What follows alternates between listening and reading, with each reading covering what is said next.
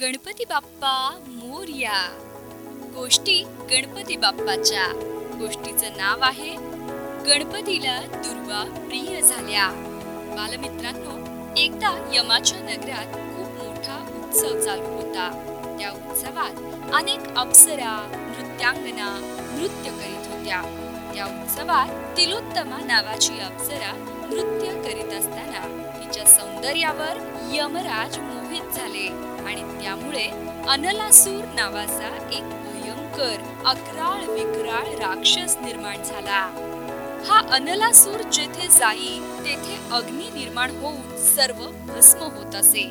असा भयंकर राक्षस देवांच्या मागे लागला. त्यामुळे घाबरलेल्या देवांनी श्री गणेशाची आराधना सुरू केली. तेव्हा श्री गणेश बालरूपात तेथे प्रकट झाले. आणि त्यांनी सर्व देवांना अनलासुराचा वध करण्याचे आश्वासन दिले. तेवढ्यात दशदिशा भस्म करीत अनलासूर तेथे आला. त्याला तेथे पाहून सर्व देव घाबरून सैरा वैरा पळत सुटले. पण बालरूपातले श्री गणेश मात्र तेथेच उभे राहिले. ते पाहून अनलासूर त्यांना गिळायला पुढे झाला. पण बाल गजाननानेच त्याला गिळून टाकले. साक्षात अग्निरूप अनलासुरालाच गिळल्याने श्री गणेशाच्या सर्वांगाला दाह होऊ लागला. तो जमिनीवर गडाबडा लोळू लागला. त्यावेळी सर्व देव तेथे आले.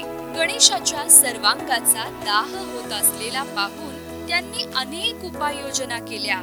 इंद्राने शीतल आणि अमृतमय चंद्र गणपतीच्या मस्तकावर ठेवला. ब्रह्मदेवाने सिद्धी आणि बुद्धी या आपल्या मानसकन्या त्याला अर्पण केल्या. विष्णूंनी आपल्या हातातील थंडगार कमल दिले. वरुणाने थंडगार जलाचा अभिषेक गणपतीला केला. तर शंकराने आपला शेष गणेशाच्या पोटाभोवती बांधला.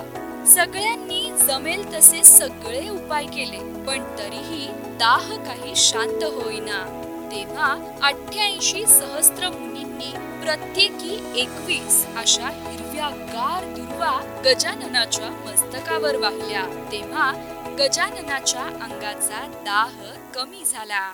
त्यानंतर गणपती प्रसन्न झाले आणि म्हणाले अनेक विध उपायांनी सुद्धा माझ्या अंगाचा दाह कमी झाला नाही. दुर्वांनी मात्र माझ्या अंगाचा दाह कमी झाला. यापुढे मला दुर्वा अर्पण करणाऱ्यास हजारो यज्ञ व्रते दान आणि तीर्थयात्रा केल्याचे पुण्य मिळेल. तेव्हापासून अनलासुराचा प्रशम केला. म्हणून गणपतीला कालावन प्रशमन असे नाव प्राप्त झाले. आणि गणपतीला तेव्हापासून दुर्वा अतिशय प्रिय झाल्या. आहे ना एक छानशी गोष्ट? गणपती बाप्पा मोर्या!